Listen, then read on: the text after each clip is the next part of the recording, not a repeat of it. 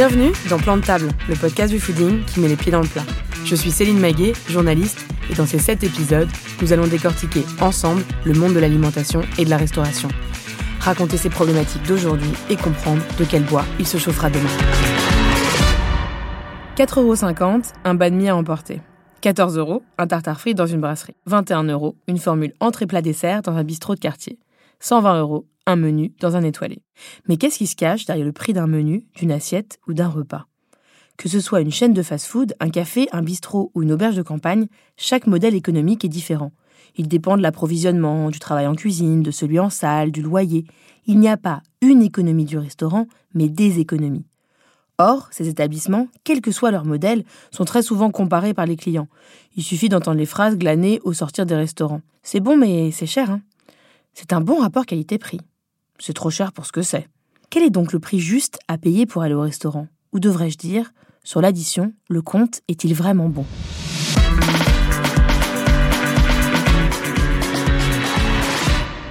Pour lever le voile sur le vrai coût d'un restaurant, je reçois aujourd'hui Camille Guillot, cofondatrice du restaurant Candide à Paris. Après plusieurs années passées comme brand manager chez Deliveroo, vous vous êtes reconvertie dans la restauration aux côtés de votre conjoint, Alessandro Candido, chef, et avez créé ensemble Candide, un restaurant de quartier à Belleville. Bonjour Camille. Bonjour. Céline Chung, cofondatrice de la Bao Family, composée de trois restaurants, le Petit Bao, le Gros Bao et Bleu Bao.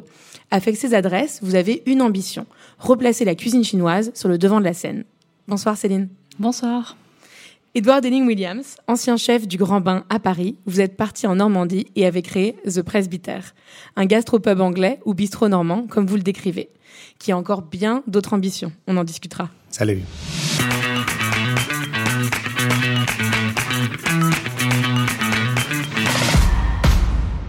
Pour bien comprendre votre problématique à chacun, il serait bon de rappeler quelle restauration vous proposez et quel modèle économique vous avez. Je propose de commencer par vous, Camille, pour que vous nous expliquiez un peu le fonctionnement de Candide. Oui, bien sûr. Donc, euh, Candide, en fait, c'est un restaurant qui a été construit principalement sur des valeurs. Donc, en fait, euh, nous, les valeurs qu'on a avec Alessandro, c'est des valeurs dont on hérite euh, plutôt familialement. On est petits-enfants tous les deux d'agriculteurs paysans. Et en fait, la mission principale qu'on a voulu retranscrire dans notre restaurant, c'est de faire le lien entre euh, bah, justement les clients et euh, les fournisseurs qui nous apportent euh, du coup la matière première. Donc ça passe par le pêcheur, par notre maraîcher, ça passe également par les vignerons et les vigneronnes avec qui on travaille. Et donc l'idée, c'était de bah, devenir porte-parole et ambassadeur de ce travail qui est fait. Euh, et également, l'autre pilier de nos valeurs aujourd'hui au restaurant, c'est euh, bah, de mettre l'équipe euh, au cœur du restaurant, de leur offrir un cadre de travail qui va être du coup relativement agréable. On, on, va retrouver une norme en fait, avec des standards acceptables aujourd'hui en termes de conditions de travail. Donc vous, ce serait plutôt de l'approvisionnement en direct et des équipes qui travaillent quatre jours semaine. Tout à fait, exactement. Donc on a une équipe qui travaille euh, quatre jours par semaine, donc euh, en salle et en cuisine, et euh, on travaille également bah, en direct. on a une cuisine qui va être très spontanée. Alessandro, le chef, est calabré et britannique, donc on a une grande influence italienne en cuisine, mais on n'est pas du tout un restaurant italien. Le végétal a une place très importante chez nous, mais on a aussi une rôtissoire, on travaille des animaux entiers, on les découpe. Combien de couverts vous avez? On a euh, alors le restaurant est divisé en deux espaces en fait, c'est ça qui est un petit peu particulier. Il est traversant. On a un restaurant, on a à peu près 48 couverts, et de l'autre côté on a une cave à manger. Donc Candide à Belleville dans le 10e pour ceux qui connaissent. Céline Chung, vous vous êtes à la tête de trois restaurants de cuisine chinoise. Quel est le modèle que vous avez développé? Alors du coup, euh, nous, on voulait vraiment redorer l'image de la cuisine chinoise. On avait très envie de reprendre les codes euh, de la cuisine chinoise tradique, que ce soit le boui le restaurant, la cantine ou euh, la, restauration familiale, qui s'est traduit en fait par trois modèles du coup de restaurants hyper différents. Donc Petit Bao, c'est donc le restaurant rue Saint-Denis, c'est un resto de 60 couverts avec un ticket moyen à peu près à, 20 euros et beaucoup de voilà esprit boui Donc midi et soir, ça grouille de monde et ça, ça désemplit pas Gros Bao, c'est une énorme cantine euh, qui est beaucoup, plus grande, 120 couverts. Esprit cantine aussi, et là pareil, ça grouille de monde. Et Bleu Bao, c'est un modèle qui est vraiment différent. Euh, donc, euh, qu'on appelle un peu casual, fine dining, une cuisine chinoise un peu plus travaillée, avec un ticket moyen un petit peu plus élevé et une, et une taille de 80 couverts. Donc finalement, chacun de nos modèles économiques sont adaptés en fait au, concept. Donc vous renouvelez aussi ces tables. L'idée c'est de faire à grande échelle sur une même journée. Vous faites combien de couverts à peu près selon les, les adresses? Alors on fait tourner les tables généralement en moyenne quatre fois, deux fois par service. Ok, donc euh, ça fait euh, par adresse? Bah, Par adresse, euh, à Petit Bao, on peut faire entre 250 et 350 couverts. Gros Bao, on peut faire entre 350 et 600 couverts. Et Bleu Bao, on fait entre 200 et 300 couverts. Et pour vous, Edward, vous, vous avez décidé de prendre la clé des champs. Vous êtes parti en Normandie en mai dernier pour créer The Presbytère. Vous êtes parti plus tôt, bien sûr, mais The Presbytère a été créé en mai. quel est votre business plan? Euh, c'était pour créer quelque chose qui a le plat traditionnel. Parce que à mon restaurant ici à Paris, j'ai fait de haute cuisine un peu, mais populaire. Et, mais beaucoup d'assiettes qui est inventive, mais je voudrais revisiter le, le plat traditionnel et push le, le philosophie encore le zero waste, sans gaspillage, parce que j'étais, euh, je, je, je, me suis formé à Saint-Jean, à Londres. C'est vraiment une philosophie de nose to tail. Donc, euh, je voudrais continuer ça et aussi contrôler le, produit avec ma femme et Parce que donc vous, là, vous vous approvisionnez en direct et à long terme, ce que vous souhaitez, c'est créer une ferme pour euh, produire en fait tout ce que vous transformez sur place. Ouais, ouais, ouais. Est-ce que vous pouvez nous en dire déjà plus sur, aussi sur le nombre de couverts que vous avez, vos jours de fermeture? On a 44 places et un private dining de 10, 10 couverts. Mais chaque jour, on fait entre 60 et 100 personnes. Et, euh, et, on a un grand jardin, donc on peut, on peut faire plus si on a besoin. Mais c'est difficile pour trouver l'équipe maintenant. On a parlé dans le dernier épisode, en effet, des difficultés de recrutement.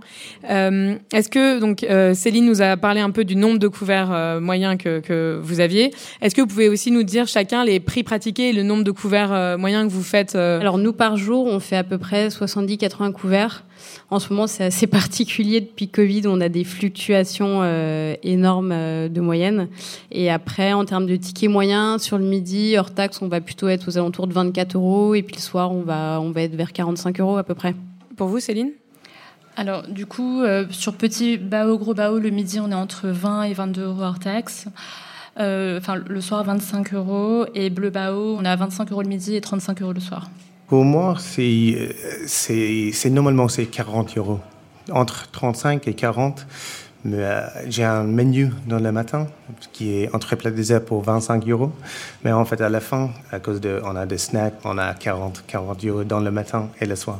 L'idée, en fait, maintenant, c'est de vraiment bien comprendre chacun votre modèle, euh, quelle est votre économie euh, à chacun. Donc, la dernière question, ce serait sur ce sujet-là, ce serait euh, de savoir quels sont les principaux postes de dépenses que vous avez dans vos restaurants aujourd'hui. Alors, du coup, principaux postes de dépenses, pour nous, le premier, c'est la masse salariale. le deuxième, ça va être les achats de matières premières. Ensuite, ça va être les frais de fonctionnement, moi, ce que j'appelle les, frais un peu cachés, tout ce qu'on n'imagine pas pour euh, faire tourner un restaurant. Et puis après, Comme quoi, par exemple? euh, ça va être euh, typiquement, on a, parfois on a des obligations, ça peut être bah, l'entretien de la hotte, ça va être mensuel, ça va être annuel, ça, ça représente à peu près 2000 euros hors taxes par an. ça va être bah, le pain qu'on met sur table, qu'on fait pas payer. nous, on en a à peu près pour 8000 euros hors taxes par an. nos comptables, par exemple, on n'a pas de fonction support, donc tout ce qui est compta, juridique, euh, la compta, nous, c'est 14 000 euros euh, hors taxe par an, par exemple. Euh, et puis après, il y a tout ce qui est SACEM, spray, l'assurance du restaurant, il y a les logiciels de caisse, traitement des nuisibles qui est obligatoire également, tout ce qui est location du linge, typiquement, on loue le linge, nous, c'est 8 000 euros par an, hors taxe, toujours. Euh, puis après, c'est les produits d'entretien, les consommables, euh, l'eau microfiltrée. L'eau microfiltrée, sujet que j'adore. Les gens comprennent pas toujours que en fait, euh, bah, l'eau pétillante, ça sort pas du robinet. donc l'eau microfiltrée, ça nous coûte bah, 3312 euros hors taxe par an, par exemple. Et donc nous, le pari qu'on fait au restaurant, c'est de pas faire payer l'eau plate parce qu'on ne peut pas servir d'eau du robinet, on part du principe que ça, ça doit rester gratuit. Et puis l'eau pétillante, pour compenser et réussir à couvrir nos frais, bah, on l'a fait payer 4 euros. Euh, c'est un one-shot sur la table pour tout le repas. Et on arrive quand même à avoir des gens en fin de repas qui nous disent c'est quand même dommage que vous nous fassiez payer l'eau pétillante. voilà. Et le loyer intervient en dernier? Sur, sur ces les, frais-là. Sur les postes de dépenses que vous avez euh, en termes de hiérarchie Ouais, ouais. Étonnamment, euh, le loyer qui est pourtant très important, on est à, nous, on arrive à 55 000 euros hors taxes euh, par an, on a 15 000 euros euh, par trimestre. Euh, c'est pas notre plus gros poste de dépense, non. C'est le dernier, étonnamment, alors qu'on a un foncier quand même qui est hyper important et à Paris, quoi. Je pense que vous, Céline, vous vous approchez plus ou moins des mêmes, euh, dans, la même, dans le même ordre. Ouais, Peut-être, Edouard, c'est un peu différent du fait de votre situation euh, en Normandie? C'est moins cher. Le loyer, c'est 1000 euros. Mais pour, pour nous, c'est le, le, le plus cher, c'est euh, des, des équipes, en fait. Euh, mais non, le reste, parce qu'en en fait, on a, on a- on- le, le, le restaurant, c'est vraiment à côté de la mer. Donc, on n'a pas d'intermédiaire de, pour, pour le produit. Donc, on n'a pas de gros. euh, Vous n'avez pas de gros postes de dépenses, en tout cas sur les produits, du moins. Et- Exactement, ouais, Et, ouais. les, donc le poste de dépenses, ce sont les- le principal, c'est les salaires, mais les salaires sont tout de même plus bas euh, là où vous vous trouvez. Exactement, parce que la vie, en fait, c'est moins, moins cher. Par exemple, tu peux, tu peux louer un, une maison avec un jardin qui est très, très belle pour 700 euros ou quelque chose comme ça. Donc, euh, le, le, le, le salaire de l'équipe, c'est moins. Mais aussi à cause, je travailler 4 jours par semaine par, par, par, par personne pour, dans l'équipe.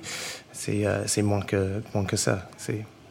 Les prix pratiqués sont proches de ceux de Paris, un, Ah, peu, oui. un peu moins cher. Oui. Euh, mais avec, vous avez quand même des dépenses qui sont moindres. C'est oui, c'est un peu c'est un peu moins de Paris, mais en fait il y a beaucoup de monde là-bas qui qui est qui est riche. Donc euh, et en fait il y a beaucoup de Parisiens qui arrivent au- aussi dans les dans l'été. Donc euh, je, je profite de ça. En fait, c'est le bon plan d'ouvrir. Ah. C'est un bon économique. ouais. On a, bien, on a maintenant un bon aperçu de, de chacun ce que vous proposez, de votre modèle économique. Est-ce que aujourd'hui, vous nous vous diriez qu'il est viable après le constat que vous avez fait euh, de ces plusieurs années de de- d'exploitation? Sachant que Edward a ouvert il y a deux mois, donc soyons honnêtes, Edward ne peut pas vraiment répondre à cette question. Oui. Mais là, il se frotte les mains car des gens riches viennent chez lui. Mais euh, disons, disons plutôt Camille et Céline, en tout cas, qui ont plus d'années d'expérience. Euh, Est-ce que votre modèle aujourd'hui est viable? Aujourd'hui, économiquement, euh, les restaurants tournent, sont rentables et donc euh, le, le modèle paraît viable. Et, mais après, pour le maintenir dans le temps, c'est un travail qui est vraiment du, du quotidien. Euh, on n'a pas été rentable, euh, enfin tout de suite. C'est quelque chose qui se fait vraiment mois après mois, après avoir capté une clientèle, fidélisé une clientèle. Et nous, si ça marche, c'est parce que euh, on a euh, clairement ça marche parce que on a beaucoup de, on fait du volume quoi. Donc euh, le, le challenge, en fait, c'est de maintenir un nombre de clients euh, constant tous les jours, tout au long de l'année, malgré euh, malgré les saisons, malgré les grèves, malgré le Covid, malgré tout enfin, l'environnement économique. Et ça, c'est vraiment une pression qui est qui est hyper enfin qui est hyper intense, qui demande énormément de créativité pour se renouveler, pour toujours être là euh, tout le temps. Il n'y a pas un jour de, de répit, quoi. Et vous, Camille? Et nous, euh, donc, on n'a pas beaucoup de recul. Euh, on a ouvert juste avant les grèves qui se sont euh, joyeusement enchaînées du Covid. Euh, nous, 2021, c'est un modèle qui est pas viable. Mais bon, comme énormément d'entreprises, on survit artificiellement grâce aux aides. Voilà. Et pour 2022, du coup, on n'a pas encore eu le bilan mi-annuel avec nos comptables, mais moi, je me suis un peu penchée dessus, du coup, cet après-midi, faire des prévisions. Euh, du coup, euh, c'était un petit peu angoissant.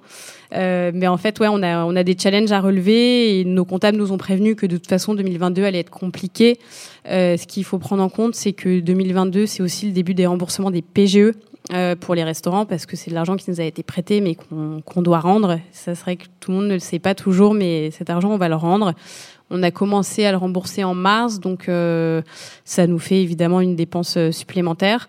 Euh, mais aujourd'hui, si je regarde donc la masse salariale qu'on a, sachant qu'on est passé à quatre jours, euh, que je fais un prévisionnel sur les matières premières, etc., on on n'arrive pas à joindre les deux bouts euh, à la fin de l'année. Nos comptables nous ont prévenus, ils nous ont proposé plusieurs solutions. Donc aujourd'hui, on a plusieurs leviers pour y remédier. Le premier, c'est déjà de réduire la masse salariale, euh, chose sur laquelle on fera pas marche arrière, ça c'est sûr. La deuxième, c'est de revoir le coût de notre matière première. En fait, on, travaille des matières premières qui sont équivalentes bah, des grands restaurants étoilés. On travaille beaucoup en direct. On, voilà, là-dessus, c'est pour nous, c'est viscéral. Pareil, on reviendra pas dessus. Il est hors de question que ça change. Euh, la troisième solution qu'ils nous ont proposée, c'était euh, du coup d'augmenter nos prix, euh, ce qui paraît du coup assez cohérent en ce moment avec avec la conjoncture économique. On fait un autre pari en fait avec Alessandro. Nous, on a trouvé une, on espère euh, pouvoir trouver une autre solution. C'est euh, une solution plutôt misée sur le volume et la stabilité de, l'activité. Parce qu'aujourd'hui, on n'a pas d'activité stable depuis le Covid. On ne sait pas ce que c'est. On ne sait pas ce que c'est de faire euh, tourner notre restaurant à 100% sur le long terme. Donc voilà, on part sur ce principe-là. On a aussi une partie du restaurant qui a été beaucoup sous-exploitée, donc la partie manche debout. Euh, qu'on a longtemps fermé, problème de staff, problème de stabiliser un côté avant de pouvoir réouvrir l'autre, etc. Là, on réouvre tout doucement. Le midi, on a une offre euh, de sandwich. Pour le moment, cette offre n'est pas du tout viable. Ça nous permet pas du tout de couvrir euh, le salaire de, de Thibaut qui s'occupe de Manche Debout. Et l'idée, c'est également de réouvrir le soir avec une cave à manger. Voilà, donc c'est un peu le pari et on espère que qu'on arrivera à la fin de l'année avec une, une bonne nouvelle. Euh, vous aussi, vous avez un problème de stabilité euh, suite au Covid, euh, Céline? Je pense qu'on arrive à avoir une stabilité qui est. Enfin, on est stable en vrai, mais, mais parce que je pense que derrière, on a une. Nous, on travaille vraiment sur la puissance du coup de la marque et la, notoriété en fait de Bao Family en général. Et en fait, c'est ça qui nous permet de, nous faire connaître en fait à un nombre très grand. Euh, de la population française et, touristique. Et en fait, c'est ça qui nous permet vraiment d'assurer cette stabilité. C'est-à-dire que la sortie, par exemple, du, livre de recettes a permis de faire euh, accroître euh, le nom auprès de la Céline a sorti un livre de recettes qui s'appelle Bao Family aux éditions Hachette. Et du coup, notre, euh, bah justement, nous aussi, notre euh, stratégie, ça a été plutôt de se faire connaître euh, plutôt que de réduire la masse salariale ou de. C'est hyper important pour nous aussi de pas augmenter les prix parce que, enfin, c'est une cuisine qui se veut accessible, faite avec aussi des bons produits faits main tous les jours, et c'est des choses sur lesquelles on veut pas déroger. Pour ça, vous avez des personnes dédiées au sein du bureau qui s'occupent de la com, du marketing? Oui, alors du coup, nous, on s'est structuré pour gérer nos trois établissements et on a un bureau avec euh, une dizaine de enfin il y a dix personnes et on a euh, du coup chacune des fonctions qui est gérée de l'entreprise. Donc euh, on a une personne qui s'occupe de la com et du marketing, une personne qui s'occupe des RH, une personne qui s'occupe de la finance une personne qui s'occupe des achats. et du coup, ça, ça nous permet finalement d'adresser un peu tous les, bah, tous les pans de la, de la boîte et, qui, qui nous permet d'avoir une dynamique, une énergie pour investir à chaque fois des nouvelles idées, des nouveaux projets. Il y a 140 salariés en tout et 10 personnes au bureau. Et en tout, du coup, dans le groupe, on est 150. Et vous, Camille, pour euh, ce, poste-là, vous avez quelqu'un d'extérieur ou c'est géré par vous-même? Pas du tout. On, gère tout. On est les fonctions support. Bah, vous représentez vraiment trois exemples différents, euh, à l'image de la restauration qui est plurielle. Euh, il existe de nombreux autres modèles. On va écouter Jean Valfort, qui est fondateur de Devor, un des premiers groupes de Dark Kitchen en France. Pour rappel, les Dark ce sont des cuisines fantômes qui ne disposent pas d'espace d'accueil, euh, pas de salle, et qui ne font que de la vente à domicile, via Deliveroo ou Uber Eats, par exemple. En fait, c'est la force du, du modèle. C'est-à-dire que vous avez un seul actif, vous avez un seul restaurant, une seule cuisine dans laquelle vous pouvez mettre plusieurs marques. En plus. Euh, et donc, et ces marques, ce qu'on appelle des DNVB, des Digital Native Virtual Brands, c'est-à-dire qu'elles n'existent pas fondamentalement, et vous les créez de zéro, et vous les lancez depuis votre cuisine qui existe déjà, et vous pouvez en créer autant que vous voulez ah, à partir du moment où ça s'implémente correctement dans votre cuisine. On estime que ça coûte entre 6 et 10 fois moins cher que de faire un restaurant traditionnel. Parce que vous n'avez pas à investir dans de l'architecture, une salle, vous n'avez pas à acheter un fonds de commerce qui est très bien placé. Euh, L'emplacement finalement compte assez peu. Donc oui, ça coûte sensiblement moins cher. Euh, ça coûte entre 150 et 200 000 euros d'ouvrir une dark kitchen. On va écouter ensuite un autre modèle, celui du bouillon Pigalle, qui est le grand frère du bouillon République qui nous accueille aujourd'hui. C'est un extrait du doc du dimanche sur France 5 sur le Paris des grandes brasseries. Dès midi pétante, à l'ouverture, Bonjour bienvenue. la salle se remplit à une vitesse éclair. En 15 minutes, les 300 tables sont prises d'assaut. À la carte, œuf mayonnaise à 1,90€, os à moelle à moins de 4 euros, un beefsteak à 10,50 euros et le bourguignon à 9,80. Merci votre beefsteak et monsieur le bœuf bourguignon. C'est ça. Bonne continuation à vous. Merci beaucoup. Alors je vous demande à tous les trois, y a-t-il une formule magique pour avoir un restaurant rentable? Bah, Je pense qu'il faut faire une très bonne cuisine avec des très bons produits au bon prix, euh, très bien servis. Et en fait, ça, je pense que ça permet juste de capter une clientèle au début, de la, de la fidéliser. Et en fait, c'est après les modèles économiques se ressemblent finalement tous. On a tous à peu près les mêmes euh, bah, coûts de matières premières, coûts de masse salariale, coûts de structure. La différence entre vous, ce serait peut-être le volume par mm. rapport à Candide? Oui, oui, oui, Après, on n'a pas exactement, on n'a pas le même ticket moyen. Enfin, nous, du coup, on a un ticket moyen qui est, qui est plus bas qu'on compense par euh, un volume plus élevé. Mais c'est vrai qu'en termes de structure de coûts, j'ai l'impression que c'est sensiblement la même chose. Alors qu'Edouard, ce serait plutôt le positionnement où vous vous trouvez en fait et l'absence de concurrence? En fait, il n'y a, pas une formule magique parce que chaque restaurant, c'est différent. En fait, c'est les clients qui, qui, qui, qui dit qu'est-ce le, le, le, modèle que tu as besoin d'utiliser. Par, par, par, exemple, à le presbytère, on a beaucoup de monde euh, dans, les, dans à cause il y a beaucoup de touristes. Euh, mais on a créé un modèle là-bas qui on, fonctionne avec juste le, le loco, le genre de, autour du restaurant. Et après ça, l'été, c'est le, c'est le, le, profit. Mais ça, ça, ça, ça, marche très bien dans les deux mois que j'étais là. Mais si je prends cette, euh, cette modèle, peut-être ça marche pas du tout euh, à Paris. Moi, je pense qu'il y a des leviers en fait. Il y a des leviers de rentabilité. Le premier, bah, on l'a vu, le plus gros poste de dépense, c'est la masse salariale. Donc euh, c'est réussir à faire des cuts sur la masse céréale. Donc ça veut dire quoi? Ça veut dire avoir euh, bah, une cuisine qui nécessite peu de transformation, euh, une cuisine qui nécessite pas de créativité, assez mécanique. ça va être pas ou peu de services en salle éventuellement.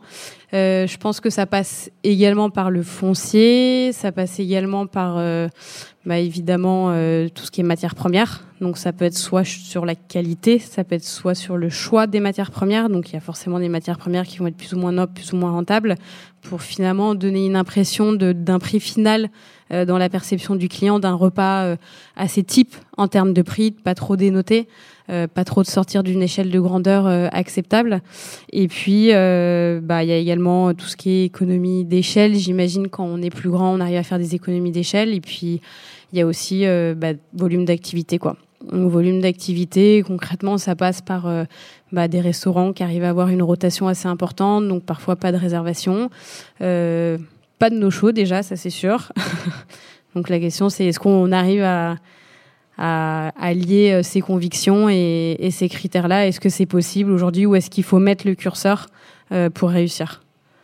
Le coût de la masse salariale, c'est un sujet récurrent. En 2019, l'INSEE comptait près de 160 000 établissements, euh, toutes restaurations confondues en France. À eux tous, ces restaurants euh, créent un chiffre d'affaires global de 59 milliards d'euros. Sur ces 59 milliards, 20 milliards d'euros étaient destinés aux frais de personnel, soit un tiers de chiffre d'affaires. Le groupement national des indépendants hôtellerie et restauration revient régulièrement avec une de leurs propositions phares, réduire les charges sociales dans les entreprises à forte intensité de main-d'œuvre, c'est-à-dire euh, celles qui occupent un pourcentage important de leur chiffre d'affaires au paiement des salaires et des charges sociales, comme la restauration. Pour vous, qu'est-ce que cela changerait? Bah, Très concrètement, j'ai fait un peu l'exercice. Là, j'ai regardé pour 1000 euros net euh, du coup versé euh, aux salariés. Nous, ce qu'on reverse derrière en termes de charges, c'est 608 euros. Pour verser 1000 euros, nous, on en dépense 1608 euh, par rapport au chiffre d'affaires qui est généré. Donc, si on rapporte ça au chiffre d'affaires, c'est du coup un ratio qui va être très faible et c'est du coup comme ça qu'on identifie les secteurs à, forte intensité de masse salariale. Et ce que ça changerait, c'est que du coup, on pourrait se permettre de, bah, de maintenir cette masse salariale qu'on a aujourd'hui. Et puis ça permettrait aussi de dynamiser l'emploi, certainement. Et puis ça permettrait, comme aujourd'hui, en tant que particulier, on paye des impôts euh, bah, en fonction de notre rémunération. Bah, là, ça permettrait également de participer aux charges sociales euh, en fonction du coup euh, du chiffre d'affaires qu'on génère les métiers vraiment de service et, en cuisine sont des métiers qui sont hyper intenses, physiquement très intenses, avec une pression qui est énorme. Si, euh, clairement on pouvait réduire ces charges, mais pour améliorer les conditions de travail de ces personnes-là, ce serait incroyable. Ça aurait un impact direct sur euh, tout ce qui sort dans les assiettes, que ce soit, l'amour, l'énergie qu'il y a dans les assiettes et aussi le service qu'il y a derrière, parce que c'est des gens qui se, sentiraient aussi mieux valorisés dans leur travail, euh, du coup euh, bah, beaucoup plus souriants, euh, moins stressés par, par tous les services. Et là, clairement, le fait d'être, bah, de payer bah, presque deux fois le salaire finalement qu'on reverse à un salaire, ça nous limite. Nous, on est obligé du coup de faire hyper, hyper attention. Enfin, typiquement, on, réduit le nombre de serveurs en salle, alors qu'en vrai, pour faire un super service de A à Z, on a besoin de gens Et malheureusement, bah, avec toutes ces charges, c'est compliqué d'avoir le, toutes les personnes qu'on aimerait idéalement. Une autre solution pourrait être euh, le recours au pourboire, un peu à l'image de ce qui se fait aux États-Unis, par exemple, c'est-à-dire baisser légèrement les salaires et faire reposer plus directement le coût des employés sur les clients à travers des pourboires. Est-ce que ça vous semble être une idée à creuser? Non. Moi, je déteste ce euh, modèle. C'est pas, c'est, pas stable c'est pas, c'est pas, c'est, il y a quelque chose qui est un peu moche de cette situation. Car tu as, tu as travaillé très bien, merci. Mais en fait, tu es un servant, tu es un slave à la fin. Mais en fait, moi, j'ai le honneur dans mon boulot. Je pense la même chose pour un serveur. Je pense que c'est un, un peu dégueulasse, moi. Je, je déteste ça. En fait, c'est pour ça que j'ai habité ici. pour boire Non. Oui, moi je pense que c'est un complément de revenu qui est non négligeable. Euh, après, pour rejoindre un peu ce que dit Edouard, moi je pense que ce dont on a besoin aussi en complément du pourboire, c'est de la reconnaissance en fait. On sait que dans le, dans le boulot, les trois piliers de, la satisfaction, c'est euh, la rémunération, c'est la reconnaissance sociale et puis l'épanouissement. Donc aujourd'hui, le problème, c'est qu'on n'a pas forcément la rémunération. Euh, pourtant, on en a bien conscience, euh, je pense, en tant qu'employeur, mais c'est juste qu'on est confronté à une réalité qui, nous bloque. Euh, la reconnaissance sociale, bah, voilà, elle n'est pas toujours là. Moi, j'aime beaucoup me mettre à la place du coup de l'équipe de salle. Et souvent je dis pas que c'est mon restaurant et j'aime bien voir les gens comment ils se comportent avec l'équipe en salle. Et c'est vrai que c'est pas pas toujours très valorisant. Alors bon ça reste assez rare quand même heureusement mais c'est pas valorisant quoi. Donc ça je pense que c'est un pilier aussi qui va aider notre métier au sortir des restaurants, on entend souvent que euh, c'est cher ou ce que je vous disais au début, que c'est de bon rapport qualité-prix ou c'est trop cher pour ce que c'est. J'imagine que c'est des choses que vous entendez aussi. Notamment, euh, Céline, vous m'expliquez euh, que la cuisine chinoise, dans l'esprit des gens, c'est une cuisine pas chère. On ne pense pas à la main d'œuvre qu'il y a derrière quand tout est frais et fait maison. Camille aussi, vous avez aussi ce, problème-là. Un peu moins, Edouard, de notre échange. J'ai l'impression que Vraiment, il y a beaucoup de richesse dans le Cotentin. En fait, il y a beaucoup de monde qui dit en fait, c'est moins cher, c'est super. Mais en fait, c'était le modèle que je, je voulais avoir. J'ai fait la même chose à la Grand Banque. moi, pour moi, si, est, si le restaurant c'est complet, je peux tourner la table deux, trois fois.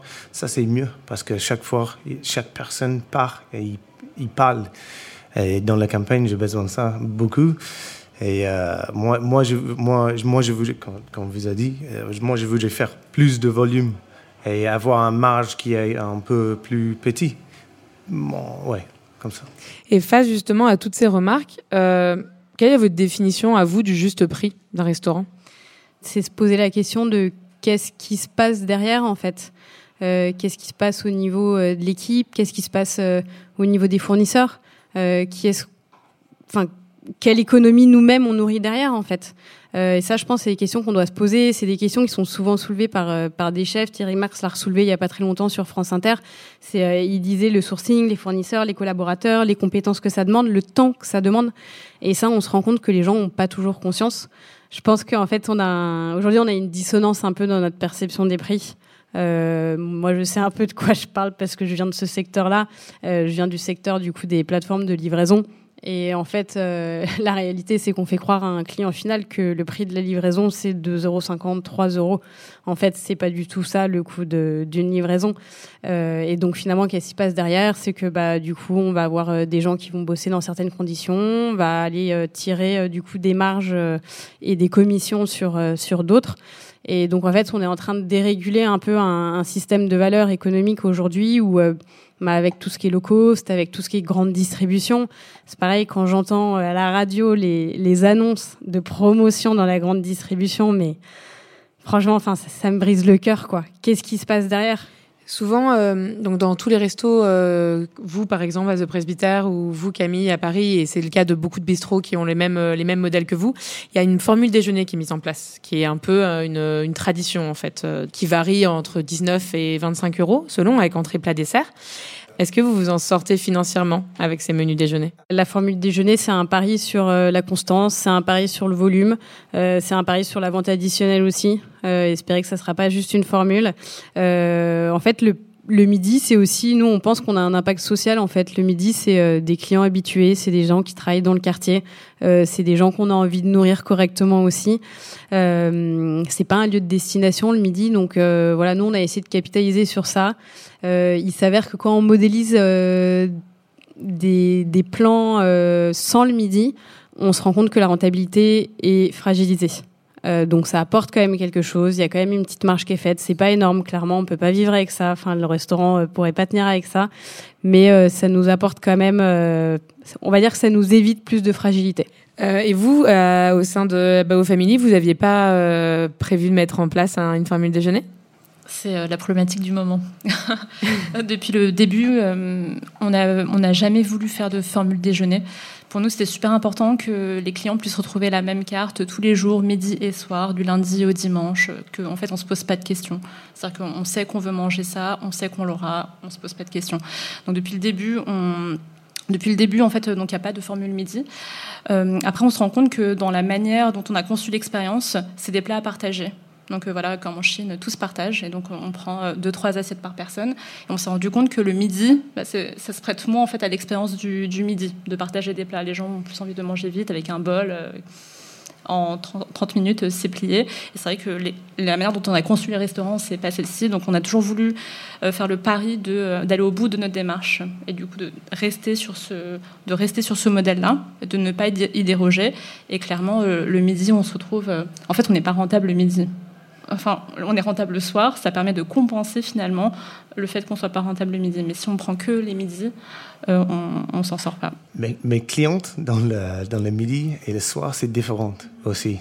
c'est vraiment parce que c'est la campagne. Beaucoup de clientes dans le midi, c'est 60, 70, 80, 80 ouais, ils ont, ils ont vieux. Donc, euh, ils vous aurez le, le, le entrée plat traditionnel. Quand je dis avant, c'est vraiment le, client qui, qui, qui dit qu'est-ce le modèle que, que, que tu, tu besoin d'utiliser. Et à Paris, c'est évidemment c'est différent. Donc en 2016, vous ouvrez le Grand Bain, où il n'y a pas forcément beaucoup de bureaux à Belleville. Et euh, est-ce que vous avez quand même évoqué avec vos associés d'ouvrir le midi pour, euh, pour essayer de, d'exister toute la journée ou dès le début, ça n'était que le soir? C'était que le soir. Parce qu'en fait, à, le début, c'était un problème de, de, de le salaire. En, fait, je ne voudrais embauche beaucoup de salaires. Et puis, on, a, on a imaginé qu'on on peut ouvrir 7-7 midi et soir. Mais à la fin, 7-7 juste le soir, ça suffit. Moi, je ne suis pas greedy. Donc, euh, si ça marche, ça marche. on, on la laisse. Mais c'est différent, différent euh, dans la campagne. Du besoin du 7-7, mais midi et soir. Donc, avec deux équipes qui tournent en fait, il y a 2,5 équipes parce que chaque personne juste travaille 4 jours. Il y a 3, 3 jours de congé. Donc, ouvrir 7 jours, sur, 7 jours sur 7, midi et soir, il vous faut 2,5 équipes par semaine. Exactement. Aux dernières nouvelles, il y avait à peu près, de, à peu près 12 000 restaurants à Paris. Euh, Camille, comment la concurrence entre les restaurants affecte votre rentabilité?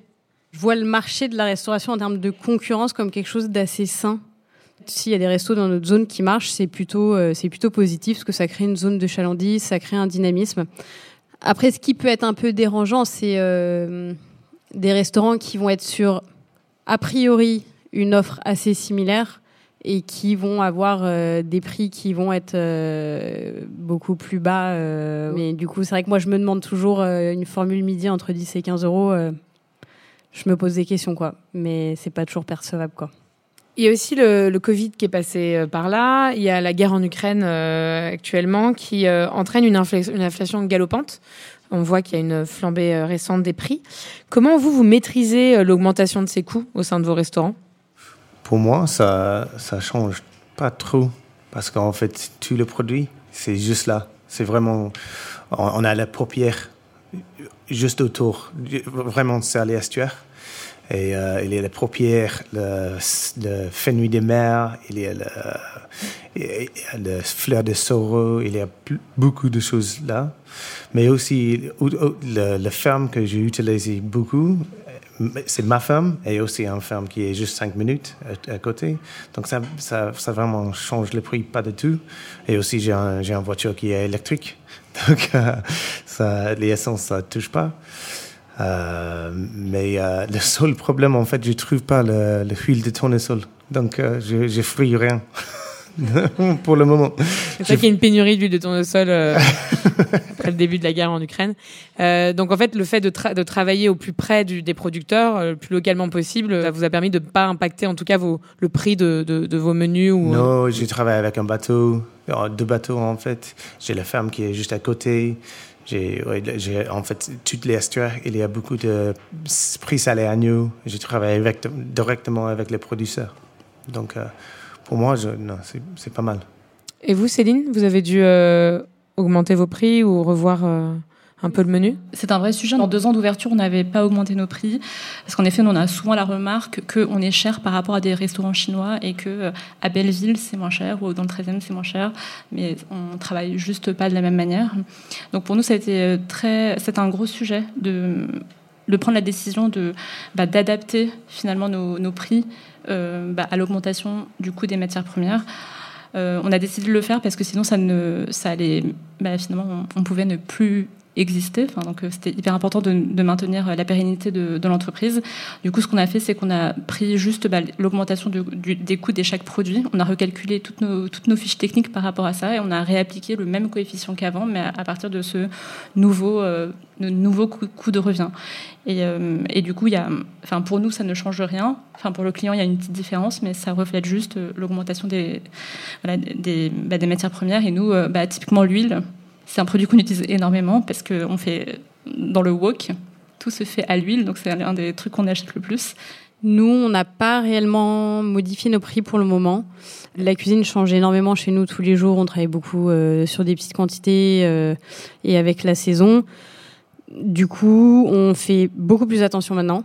Euh, on calcule un petit peu plus nos costs, euh, plus qu'avant, parce que c'était pas du tout avant. Euh, et donc, euh, voilà, du coup, ça s'applique, mais de façon euh, assez discrète. Et par contre, pour ce qui est de la formule, on se pose la question le midi si on va pouvoir continuer à la maintenir à 22 euros. Et c'est un des sujets sur lesquels il faut qu'on travaille pendant nos vacances cet été, c'est de se poser cette question et voir s'il va falloir l'augmenter ou pas. Justement, sur l'avenir euh, de la restauration, dans notre dernier épisode, Laura Vidal, euh, qui participait à, Esprit d'équipe, restauratrice à Marseille et à Arles, imaginait un avenir proche dans lequel nous irions vers deux modèles de restauration. Soit une restauration à prix élevé, prenant réellement en compte euh, les vrais coûts de ce service, soit une restauration monoproduit et plus accessible. Comment envisagez-vous le futur de la restauration, économiquement parlant? Je pense que euh, avec tout ce qui se passe aujourd'hui, on est de plus en plus conscient, engagé, on a envie d'avoir un impact sur ce qu'on fait, ça c'est très important. Euh, donc je, je pense qu'en fait, il faut refléter euh, tout le travail qu'on fait dans, dans le, prix de nos assiettes. Et je pense en effet que, enfin, les, deux modèles évoqués par Laura me semblent hyper justes. C'est vraiment faire une cuisine avec un, avec un prix juste. Euh, et donc forcément, ça implique, euh, si on veut bien, bien euh, traiter tous ses employés, utiliser des bons produits, faire travailler les gens 39 heures, payer les heures sup, enfin enfin faire tout ça en fait ça implique un certain un certain coût et, et clairement je pense que c'est très très juste de le enfin de le faire et du coup d'éduquer en fait bah, tout le monde à ce à ce modèle à ce modèle là qui est un modèle finalement juste. Et, euh, et après le monoproduit c'est intéressant mais je, je crois qu'on aime euh, voilà la France est un pays de on aime la gastronomie on aime goûter on aime manger on aime les produits. Je, je pense qu'on aime la diversité des choses. Donc je crois plus à un, voilà un modèle de restaurant euh, qui, qui promeut la très bonne cuisine à un, à un prix juste. Edouard moi je pense que c'est un peu trop simple. Pour juste dire les deux modèles qui existent dans l'avenir parce qu'en en fait ça c'est ça, veut dire quoi? Parce que si ça marche, peut-être ça marche pour un, pour un moment, mais quand il y a un espace pour, pour, pour créer quelque chose, quelque chose de nouveau, toujours il y, a, il, y a, il y a un nouveau marché. Donc pour moi, ça, moi je ne suis pas d'accord. Moi, je pense que ça va être très compliqué aussi. Et euh, pour moi, le point de bascule, il va se faire énormément, en effet, sur, euh, sur la pédagogie et sur la perception que les gens ils ont du prix. Euh, la valorisation qu'ils vont donner à ces métiers également. Et il y a plein de prismes. Hein, euh, on en a parlé. Ça va être les charges sociales. Est-ce que va y avoir euh, des mesures qui vont être mises en place C'est aussi est-ce qu'on va réussir à, recruter du monde parce que en ce moment euh, c'est un, un, secteur qui est un peu en difficulté sur ce sujet. En fait, je pense que la restauration bonne entre guillemets qui englobe pas mal d'aspects, bah, ça va devenir un luxe en fait, je pense, tristement, ce qui est ce qui est dommage. Vous parlez de pédagogie. Il y a justement un dernier euh, sujet que je voulais évoquer, que vous avez évoqué déjà dès le début, euh, qui a été euh, récemment traité par le Founig et Combini, qui est le phénomène des no-shows. c'est le fait de réserver une table et de pas venir sans prévenir le restaurant. Comment est-ce que cela affecte vos établissements? Pour moi, c'est c'est facile parce que s'il y a un no-show, je sais le, je sais où il habite. je juste frapper sur la porte. Qu'est-ce qui passe? Ça va? Céline?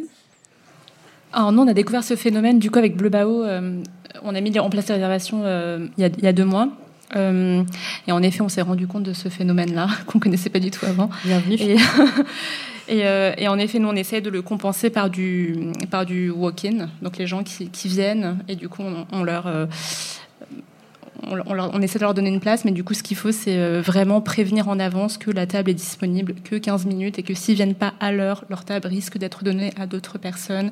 Et en fait, il faut juste prévenir euh, tous les clients euh, en amont, mais qui demandent un, travail exceptionnel. En fait, limite, il faudrait qu'on a, enfin, ce qu'on ce qu'on n'a pas, parce qu'on n'a pas le, on n'a pas une personne qui peut être disponible pour appeler sans réservation le jour même, pour être sûr que la personne va venir le jour même. Ce qu'il faudrait, c'est faire ça. Mais en fait, c'est un salaire Enfin, et c'est, pas évident. Et euh, après, on se posait la question de l'empreinte bancaire. Mais bon, on, a aussi peur que ça décourage des gens à réserver. Donc, on, essaie de faire au, maximum encore pour éduquer les, clients. Mais bon, ça, passe encore par beaucoup, beaucoup, beaucoup d'explications et des phrases et des mails à rallonge euh, pour, pour, pour prévenir tout le monde, quoi. Euh, et nous, du coup, bah, l'impact des no-shows, nous, on aime bien dire qu'il est euh, économico-moral. Donc, euh, bah, l'impact économique, hein, il est assez évident. Euh, ça nous permet pas d'avoir la stabilité qu'on espère avoir. Ça nous permet pas d'avoir les volumes qu'on espère faire et qui font qu'à la fin de l'année, on arrive à joindre les deux bouts. Ce qui est cool, c'est quand bah, Céline le dit, on arrive à remplacer avec du passage. Euh, après, quand on est dans un secteur qui a pas de passage, bah c'est tant pis pour nous, on n'a plus qu'à pleurer. Euh, et puis, euh, bah c'est ouais, moralement, c'est ça nous affecte tous en fait. au niveau de l'équipe, c'est c'est hyper compliqué. malheureusement, je pense que les gens, comme on l'a suffisamment dit, se rendent pas compte de ce qu'il y a derrière se rendent pas compte que euh, bah en fait euh, non on va pas pouvoir combler la table à 21h30 qu'on leur a réservé depuis 19h30 parce que bah Instagram c'est chouette c'est beau et euh, ils ont l'impression que du coup on est toujours complet que voilà que ça marche super bien que bah de toute façon le mythe du restaurateur c'est qu'en fait on a plein de cash et que bah on vit très bien. Donc c'est pas grave si on a deux couverts en moins ce soir. Comme Céline le dit, on hésite à mettre l'empreinte parce que c'est pas forcément le c'est pas l'environnement qu'on a envie de créer en fait. On n'a pas envie de rentrer dans, dans un système de sanctions financières. On n'a pas envie de fliquer. Euh, et en plus de ça, ça, représente un coût aussi pour nous. Euh, et je pense que c'est un coût qu'on pourrait éviter. Donc au final, il y a beaucoup de restaurateurs qui disent oui, mais vous allez voir, ça va être rentabilisé avec toutes les empreintes que vous allez récupérer. Mais en vrai, voilà, c'est vraiment dommage. Et je pense que bah, va peut-être falloir euh, qu'il y ait une sorte de solidarité entre les restaurateurs où on se dise à un moment donné, bah en fait, si on le fait tous, bah ça sera comme ça. Et puis ça dissuaderait plus les gens de venir. Et si ça les dissuade, c'est qu'en fait ils n'ont pas envie de venir et tant pis pour eux quoi.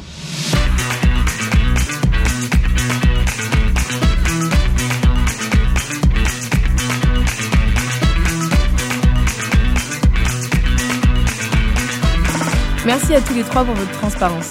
Vous avez chacun un modèle différent, un nombre de couverts réduit et un service aux petits oignons pour Candide, des restaurants à grande échelle avec une addition légère et des tables qui tournent pour la Bao Family, ou une auberge inscrite dans son territoire en Normandie pour ce presbytère. Mais tous, vous partagez les mêmes valeurs, celles des produits sourcés et de l'humain. Et ça, ça a un coût. Pour faire tourner un restaurant aujourd'hui, dans les villes où les salaires et l'immobilier sont importants, et sans sacrifier la qualité des produits, c'est la stabilité et le volume qui s'imposent comme modèle, comme le prouve la Bao Family et comme aspire le restaurant Candide. En campagne, les problématiques sont différentes, avec un salaire et un foncier plus bas, moins de concurrence et plus de proximité aussi avec les producteurs. Parfois aussi, et il faut le dire et le rappeler, moins de clients. Dans la région touristique du Cotentin où vous êtes installé, Edouard Delling Williams, il semblerait que vous ayez trouvé plus de liberté et moins de contraintes économiques qu'à Paris. Mais surtout, et vous l'avez répété à plusieurs reprises, c'est la pédagogie qui fera changer les esprits.